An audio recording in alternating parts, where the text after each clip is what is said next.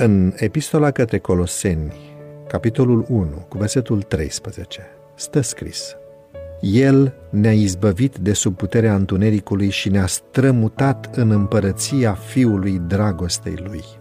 Mi-a fost arătată marea iubire și bunăvoință din partea lui Dumnezeu, spune autoarea, în faptul că și-a dat Fiul să moară pentru ca omul să poată dobândi iertarea și să trăiască.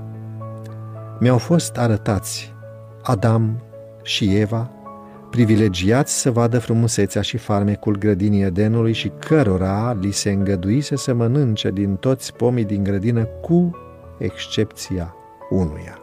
Însă șarpele a ispitit-o pe Eva, ea și-a ispitit soțul și astfel au mâncat amândoi din pomul oprit. Au încălcat porunca lui Dumnezeu și au devenit păcătoși. Vestea s-a răspândit în tot cerul și toate harpele au tăcut. Îngerii s-au întristat și s-au temut ca nu cumva Adam și Eva să-și întindă din nou mâna și să mănânce în continuare din pomul vieții și să devină niște păcătoși nemuritori.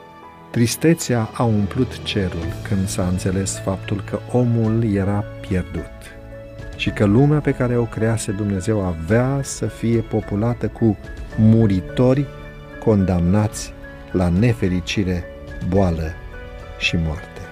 Întreaga familie a lui Adam trebuia să moară. Apoi l-am văzut pe iubitul Isus și am zărit o expresie de compasiune și tristețe pe fața sa. L-am văzut în scurt timp apropiindu-se de lumina strălucitoare care îl învăluia pe Tatăl. Îngerul care mă însoțea a zis, are o discuție intimă cu Tatăl său. Neliniștea îngerilor părea intensă în timp ce Isus discuta cu Tatăl. De trei ori a fost învăluit de lumina glorioasă din jurul Tatălui, iar a treia oară a ieșit de la Tatăl și i-am putut vedea chipul. Fața îi era calmă, netulburată de vreo neliniște sau de necaz și strălucea de o frumusețe pe care cuvintele nu o pot descrie.